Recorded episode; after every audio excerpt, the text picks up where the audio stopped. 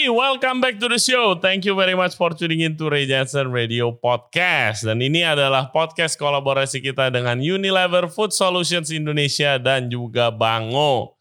Kecap Bango, kecap favorit seluruh masyarakat Indonesia. Karena masakan Indonesia nggak bisa jauh-jauh dari kecap manis. Mulai dari nasi goreng, sate-satean, iga bakar, ayam bakar, tongseng, cocolan gorengan sampai bahan pelengkap makanan banyak banget yang pakai kecap manis. Kecap Bango bisa diaplikasikan ke seluruh teknik memasak, mulai dari marinade, grill atau bakar, manggang, numis, rebus, semuanya bisa pakai kecap Bango. Nah, ngomongin masakan Indonesia, tamu kita kali ini namanya Nina Wijaya. Dia adalah chef dan juga owner dari restoran Hujan Rempah yang ada di Bogor. Hari ini dia akan bercerita tentang proses develop menu waktu restorannya mau buka, market di Bogor itu seperti apa, dan juga dia akan bercerita sedikit tentang proses pemilihan bahan berkualitas. Bahkan banyak bahan-bahan di restorannya yang langsung didatangkan dari tempat asal makanan tersebut. Contohnya di restorannya, seluruh makanan Padang memakai cabai yang langsung diterbangkan dari Padang. Oke, jangan lupa subscribe di YouTube channel kita, juga di Spotify, Apple Podcast, Google Podcast, dan juga Anchor App. Instagram kita ada di Ray Jensen Radio. Bisa ke sana untuk cek further updates. Without further ado, please welcome Nina Wijaya dari Hujan Rempah. Enjoy the show.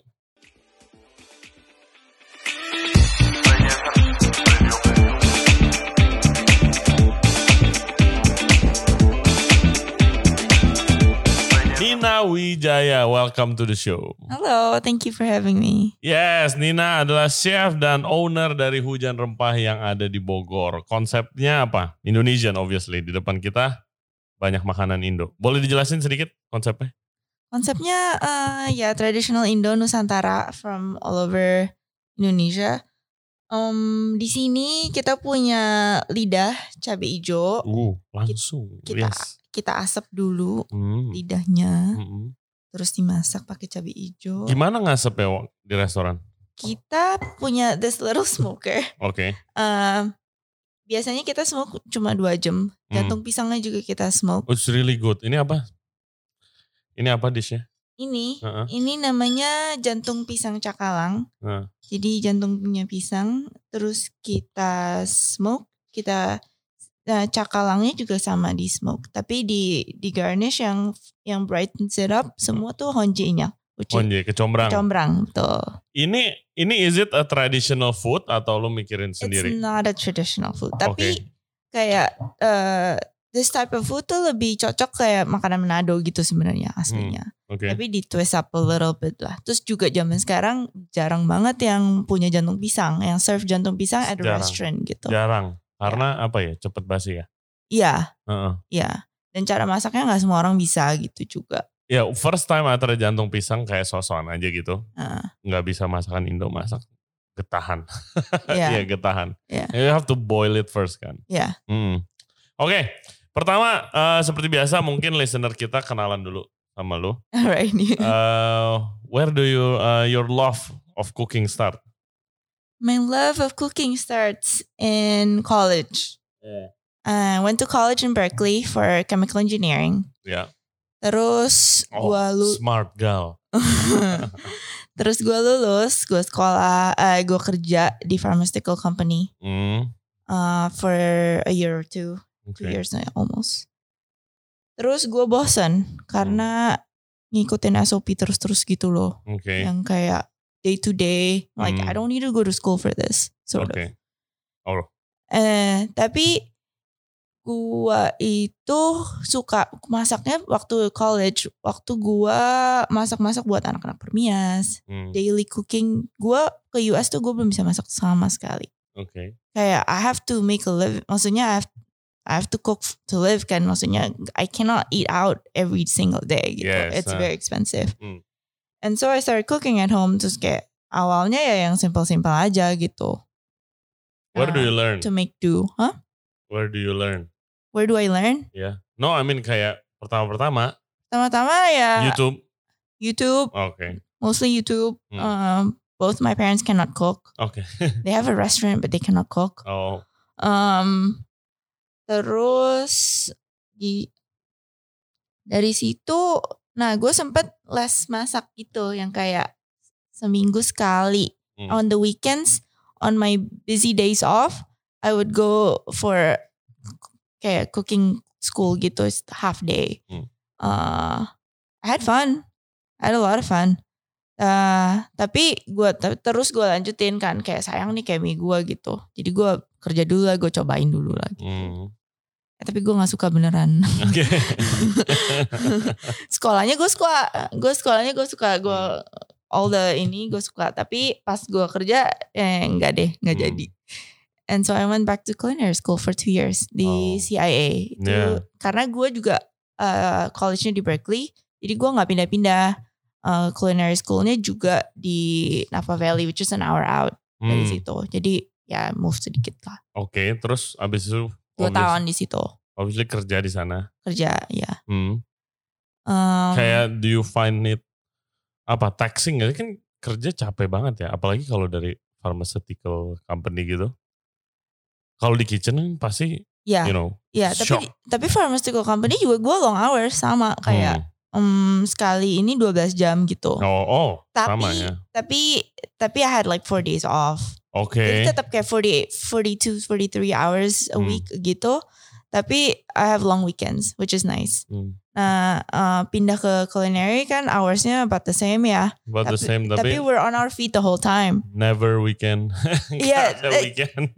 Never weekend. Yeah. uh, maybe a couple Mondays. Iya. kalau kalau juga gitu. Tapi it's fun. Uh, Hmm. Soalnya every day tuh kayak you explore new things gitu. You Hmm. learn something new.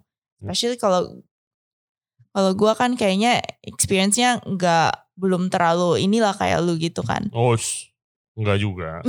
Tapi eh kayak selalu selalu tuh ada aja gitu. And waktu gua gue sempet intern di izakaya restaurant. Hmm. Nah waktu di situ tuh gue I'm in charge on the otoshi, which is what we serve uh, for free to customers every single day, and you Okay. cannot buy anything. Jadi you just have to scrap anything from the fridge yang ada aja gitu. Oh, karena, pakai yang karena ada. gratis. Oh, oke. Gitu. And that's and that's the fun part about it. It's stressful. Hmm. Okay, you have to come up with something new every single day. Heeh. Gimana kalau the the locals datang lagi the next day gitu kan? Oh, jangan yang sama. Jadi Ya. jangan yang sama. At least ya maybe a month bisa lah dua kali pakai gitu Hmm. kan. Hmm. Terus yang uh, with, with California is big on everything has to be seasonal gitu. Yang ini Hmm. lagi bagus. Jadi kita pakai peaches yang kayak gitu-gitu. Terus yang paling ngeselin juga kalau kita udah prepare one of toshi and then uh, ada yang datang eh gue gluten free. Oh my god. Eh, eh gue allergic ini. Eh belum tentu juga sebenarnya dia itu. Tapi but Yeah. yes. Okay, let's do it for you. I have to think of something real quick gitu Oke. untuk serve that one person. Terus berapa lama di sana? Di sana six months. Mm-mm. After that, you decide to go back. After that, I decided, I decided to go back. Yeah. Hmm. Terus kenapa end up in uh, opening up a Indonesian restaurant di Bogor? Di Bogor, uh, You're from kan- there kan? I'm from there. I, Hmm. I was, I was, I grew up there. Hmm. Uh, di Bogor. Jadi gue pulang ke Bogor lagi. Kenapa Indonesian though? Uh, my background is French cooking. Yes, Jadi at school it was, it was. French cooking kan. Uh, kenapa Indo tapi? For one itu yang banyak gue nggak tahu from Hmm. awal-awalnya. Jadi there's something new to learn Yeah. also uh, along the way. Terus juga price point yang that's a big ini sih yang yang bikin kita decide on Indonesian food. Karena Hmm. kalau gue uh, ngotot nih on Western cooking, on French. French, French, Is there any French restaurant di Bogor? No. Oh no, not yet. not even not even a good Italian restaurant. Oke. Kayak Italian is easier kan maksudnya ingredients wise Yeah. people like it more here. Hmm. Uh, tapi juga nggak ada gitu. Hmm, Nggak ada hmm. yang di, ya nggak ada yang Oke, oke. Ya. gitu. Yes. Terus? Terus jadinya eh karena mahal, karena Hmm. mahal. Jadi ingredientsnya yang dipakai untuk itu mahal and it showcase those cuisines showcase ingredients. Kalau ingredients yang lu pakai jelek ya you cannot come up with kayak gimana nih nutupinnya gitu for the lack of ingredients for quality. Iya, for quality. Iya. Jadi gua choose Indo karena rasa eh, apa harganya masuk gitu Hmm. dan I can play around with it juga. Banyak yang bisa dieksplor gitu. Oh banyak banget kalau Ya. Indo. But did you kayak this type of food? Uh, did you grow up eating? I grew up eating uh, a lot of yang makanan Padang. My my mom is From, From Padang. Padang. Hmm. jadi kayak kayak gini Ya, cabai hijau gitu. Tapi tapi kan twist kan, Iya, twisted gitu. Yang gua nggak berani bikin Rendang. untuk di resto rendang. Kenapa? Why? Pressure. Pressure, so much pressure. Terus kayak everybody's rendang is different. Hmm. It's like it's like how Indians have like different curries and everybody house's curry is different. Iya. Sama gitu. And so gue nggak gue nggak berani. Waktu waktu uh, mulai belajar uh, makanan Indo, Mm. how do you feel? It's much more lebih susah kan Menurut daripada gua, Western. Jauh lebih susah. Hmm. Jauh lebih susah. There's so much more ingredient that goes into one food. Iya. And then it takes a lot more time. Hmm. Menurut gue yang kayak makanan Indo tuh enaknya mostly ya in general enakan diinepin. Hmm. Jadi gue masak, prep, the next day gue serve. Oke. Kalau gue ngedadak nih, sold out nih. Hmm. Terus gue Bikin gue bikin terus gue paksain keluar kurang ngeresep nggak gitu ngeresep bilangnya. gitu. Heeh, kurang ngeresep. rasanya juga ya ya hambar jadinya gitu most Indonesian food kayak gitu bukan yang kayak langsung gitu langsung Hmm. jadi Terus eh kayak resepi developmentnya gimana waktu awal-awal? recipe development gua bikin tiga bulan sebelum kita opening Oke. Eh test food begini, test food begitu, kita pergi makan kemari ya, nyoba-nyobain ke mana-mana gitu kan. Nah jadi gua tuh test food in the kitchen for three months with the head cooks di sana. Ada kita satu tim berempat berlima gitu. They know how to cook and I do know how to cook juga gitu. Hmm. Tapi kan obviously beda gitu. And so kita pakai gua I know how to cook properly and and a lot of my team they know how to cook yang traditional food tapi Hmm. uh, to present it in a modern way gitu. to present it in a modern way and also to cook it properly kayak proper cooking techniques Hmm. juga sometimes ada yang kayak nggak nggak clear juga gitu Maksudnya? jadi for example Hmm. uh, let's say kita bikin nasi bogana nih ada telur pindang Yap. telur pindang kan diinepin gitu kan. Dia supaya flavornya absorb kan dia dapat kecapnya and everything. Itu biasanya kalau orang sini dimasaknya sama telurnya dimasukin dimasak dua jam tiga jam gitu Ya, sama keras. itunya. Oh. satu keras dua jadi abu-abu. Hmm. so stuff like that gitu. Yang eh, teknik-teknik masak yang kayak gitu yang kita saling belajar lah. Kayak gue banyak belajar dari mereka juga. So I had a great team back there Eh, mereka juga banyak belajar dari gue gitu jadi saling dan I think that's the best part about this gitu Hmm. Terus how do you find Indonesian food so far? it's really difficult ingredientsnya changes ya Hmm. kayak lagi musim cabe cabe murah terus pedes enak nih Hmm. nanti lagi lagi musim hujan Ya. oh cabenya nggak Ya, cabenya bisa seratus ribu terus nggak terus makanya lu mesti double the the amount karena dia nggak pedes kesel gitu Nin, let's talk about ingredient sekarang. Tadi lu udah bilang ingredients itu uh, apa? Tidak konsisten. Ya. Di Indonesia, cabai kadang pedas, kadang enggak. Mau lagi musim hujan kayak gini biasa nggak pedas. Ya. Harus kali dua. Ya. Hmm, waktu gua di uh, Fish itu garam, gue cobain semua Hmm. Merek, gue cobain semua tipe garam kasar, garam halus, bla bla bla bla. Mm. Lada juga kadang nggak konsisten, Hmm. ya kan? Lu gimana proses uh, pemilihan bahan lu waktu lu mau setup? kita ya ya sama kayak lu kita Hmm. cobain gitu semua yang Hmm. kayak garamnya kita cobain ladanya Hmm. penyedap rasanya juga penting Hmm. dan eh, kecap manis juga kan Hmm. karena kecap manis dipakai di beberapa apa Dish. beberapa dish Hmm. gitu ada yang dibakaran juga Hmm. and kita pakai buat di kuah-kuah untuk kayak finish the Ya. uh, the soto gitu kan terus di Nasgor. braise juga nasgor Hmm. dan juga karena kita Nusantara jadi takes takes from all over the place gitu kayak let's say mie goreng Jawa kita itu Hmm. kan pasti pakai kecap Hmm. terus uh, iga bakarnya di braise dulu for a long time jadi dia tender gitu pakai kecap juga di situ nah jadi dia hmm, cukup central ya Hmm. jadi harus cocok ke hmm, berbagai different dishes yang yang cara masaknya beda. beda-beda Hmm. dan juga dari berbagai daerah gitu. Nah ujung-ujungnya abis coba beberapa brand gitu, Hmm. akhirnya gue pilih kecap bango. Oke. Also karena mungkin personally I'm not much of a sweet tooth gitu, Uh-uh. jadi gue nggak suka manis Iya. kan. Mm-mm. Eh, jadi gue tuh kalau milih kecap, gue pakai bango sedikit aja cukup. Kenapa? Oke. I get the caramelization Hmm. from it. Terus dia gurihnya juga dapat, colornya juga gitu. Hmm. Jadi gue nggak usah pakai too much. Hmm. Dia get the same amount of flavor gitu. Iya. Dan lu nggak mungkin juga Nyari grill, warna dari iya, situ gitu iya, kan. Grill pakai kecap A, braise pakai kecap B. Bener, Ribet kayak banget ya. kayak Ah. tamu minta kecap, oke gue kasih kecap ini. Hmm. Terus eh, buat ngegrill gue pakai kecap ini kan Oke. kayak di gudang juga kayak bisa banyak banget kecap nih. Iya, iya. Jadi gue pilih satu aja yang Hmm. bisa masuk ke mana-mana gitu. I see, I see. Kalau lu orang Padang lu biasa very particular about your chili.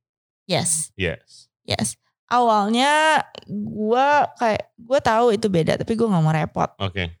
karena kan nggak sustainable banget. Gue kalau mau produce something, masa gue mesti beli cabai dari Padang. Ah, Tapi ended up like that sekarang. Oke.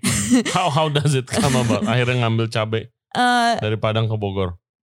kita waktu test food sebelum buka nih, Hmm. kan test food ngundang keluarga rame-rame kan. Oke. Thirty Oh iya people. iya that's tough. Iya, Eh, waktu itu pas lagi momennya Christmas, Ah. jadi memang semua lagi ngumpul. Terus kita eh, masih setengah pembangunan, tapi kita serve di situ di di hujan rempah. Hmm.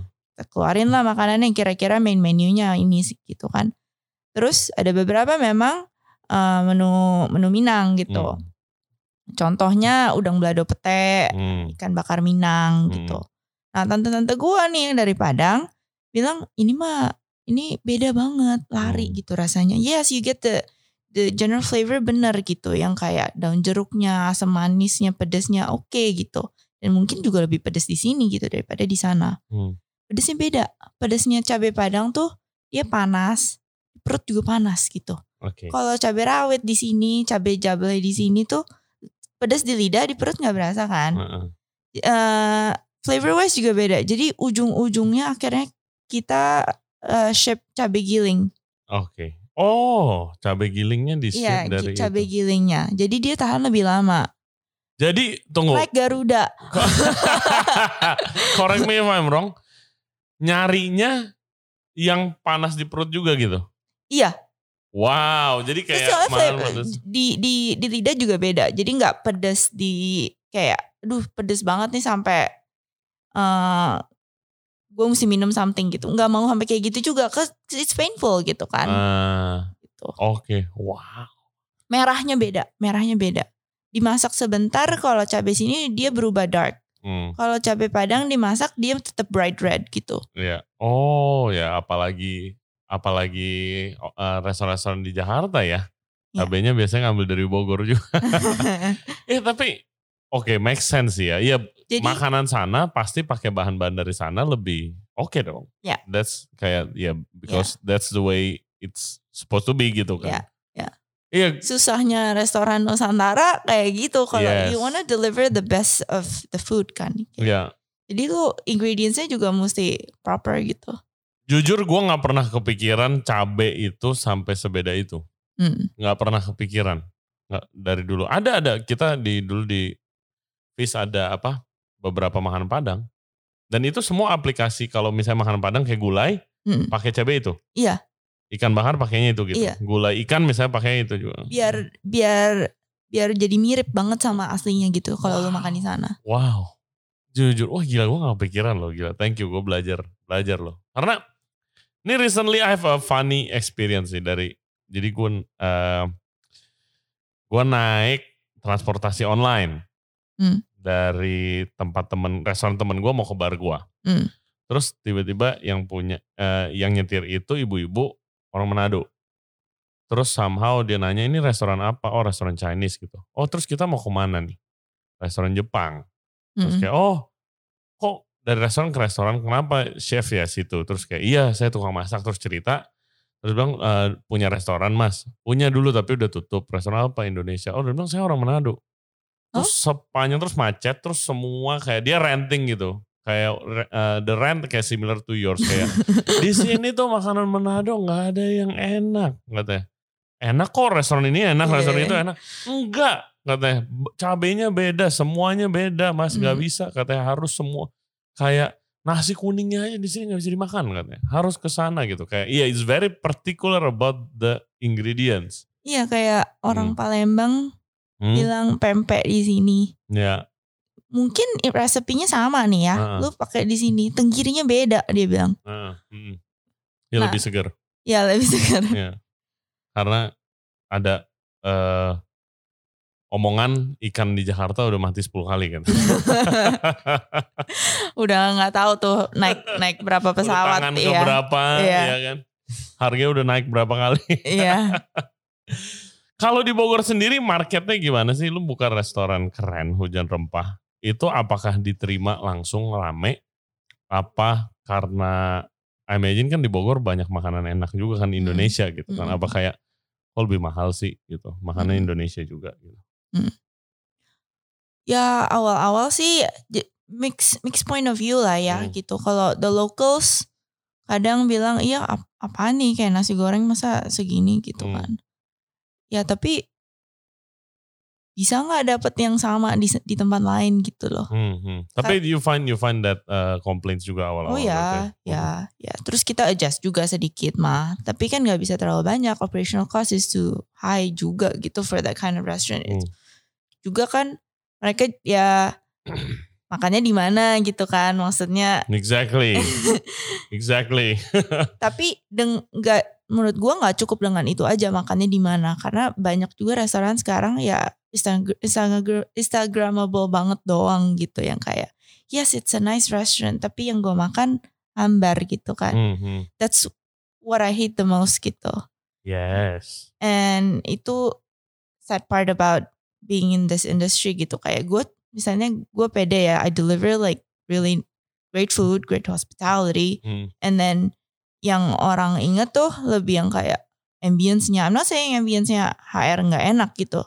Tapi kayak orang lebih ngejar ke tempat sekarang. Orang Hmm. Indo yang gue lihat ya. Ya.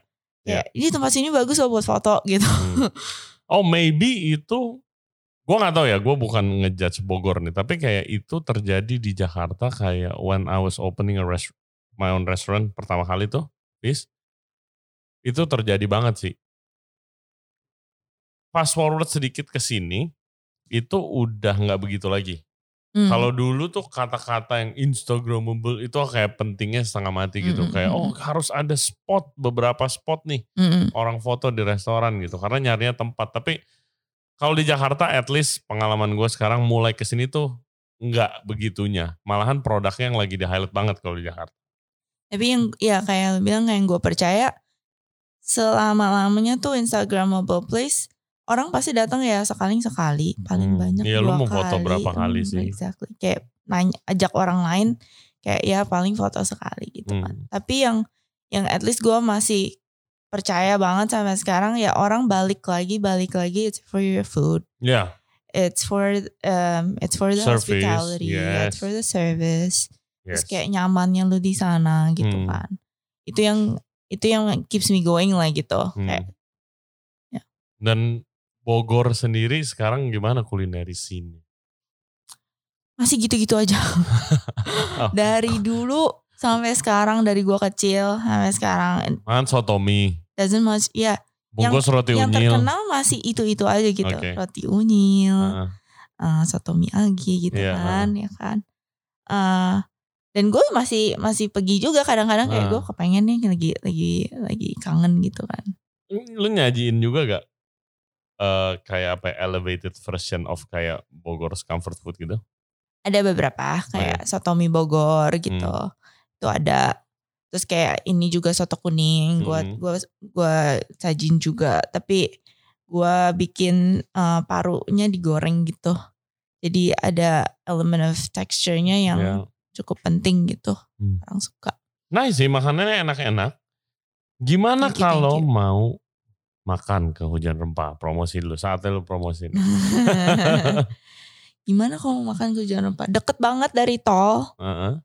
Eh, masuk tol keluar kiri kiri lagi jadi lima menit lah dari dari pintu tol keluar Oke. dia di jalan eh, Cihelet Heeh.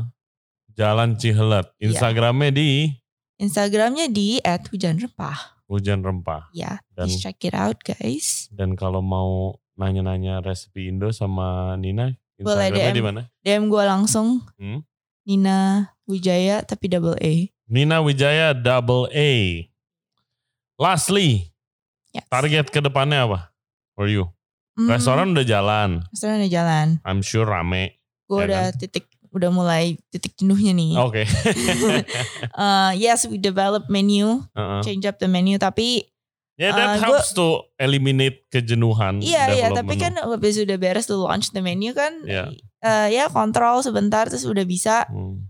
eh, terus kan udah kan Hmm. jeda lagi ya ada lah beberapa yang kayak problems come up during service and stuff kan. Hmm. Nah tapi in general gua kayaknya mau move on mm, as a food consultant jadi as a cafe restaurant consultant Oke. um, it's I think it's fun to share my my experience gitu. Hmm, hmm, hmm. Oh, apalagi juga banyak yang kayak food enthusiast dia kayak punya duit dia mau invest on a restaurant dia mau buka eh punya gue punya resto lah tapi nggak doesn't know anything about it gitu Ya, oh ya itu banyak banget. ya Hmm. ya jadi um, buat gue juga enak kayaknya project per project kayak kapan gue mau kerja gue kerja gitu kan Hmm. gue take a project gitu I think uh, ke depannya gue mau move forward ke sana terus juga uh, di hujan rempah tuh kita ada two floors kan gue mau expand on the third floor untuk rooftop Hmm. Uh, sekarang tuh kayak Kayak kayak dek jemuran doang nggak ada apa-apa gitu Eh, pengen pengen pengen gue bikin jadi buat anak-anak nongkrong lah gitu oh, oh karena sekarang a new concept atau? Enggak, enggak buat extensionnya aja. Cuma Oke. sekarang kita cuma dapat market ibu-ibu arisan, Hmm. uh, family gatherings, Hmm. And kayak company meetings gitu-gitu. uh, karena the place is big enough for for everybody gitu kan. Oke. Jadi lebih yang cocok kayak gitu. Terus ini lagi apa? Ramadan gini uh, ada new program atau apa yang mau dipromoin mungkin? Mhm. Karena tempat kita gede juga, jadi Hmm. kita bikin 10% discount untuk bookber di atas 10 orang. Ah, oh that's great. Jadi bener-bener bookber gitu. Heeh. itu lu juga harus jual paket dong. Nah, kan pasti banyak nanya paket kan, menu paket, menu paket. Eh, Kita tuh on a regular basis punya menu paket nasi timbal, nasi jambal. Hmm. Tapi price pointnya menurut gua mm, we don't get much honestly gitu. Oke. It's on a lower price point. I Hmm. rather serve kayak uh, main dishes kayak gini daripada menu paket yang orang satu menu Hmm. kenyang and happy with it gitu. Nah, jadi untuk menu Ramadan kita sediain paket khusus ma- Ramadan. Jadi dia dapat tajilnya, dia dapat kurma, Hmm. terus kayak uh, minuman juga ada sedikit gitu sama uh, full meal kalau dia nggak mau pesen main dishesnya. Cuma balik lagi karena gue mau arahinnya cobain deh yang kayak ginian ya. Hmm. Tuh the 10% off uh, untuk di atas 10 orang on these dishes gitu. Di Oh luar iya menu, di dong. luar menu paket. Iya dong kalau ya bukber ya paling mantep makan sharing begini dong, Iya, makan Dan besar. juga kan sama-sama kan gitu. Yes. Jangan makan sendiri-sendiri gitu. Lu pernah bukannya kalau itu harus pre-order ya kalau mau bukber begitu kan? I Ya, mean you cannot handle kayak misalnya berapa seating hujan lupa?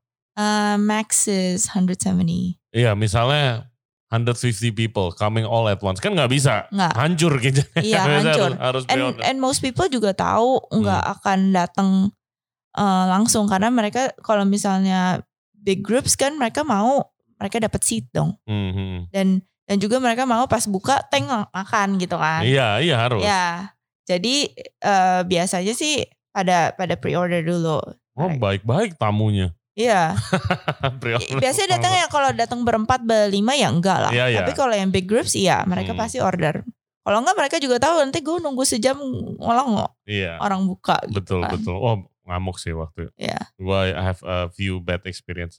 Pada gue belum pengalaman Hmm. waktu itu gue belum pengalaman. Terus begitu lagi bulan Ramadan, dar jam setengah enam tiba-tiba restoran full dari yang tadinya bener-bener kosong gitu kan. Ya, ya.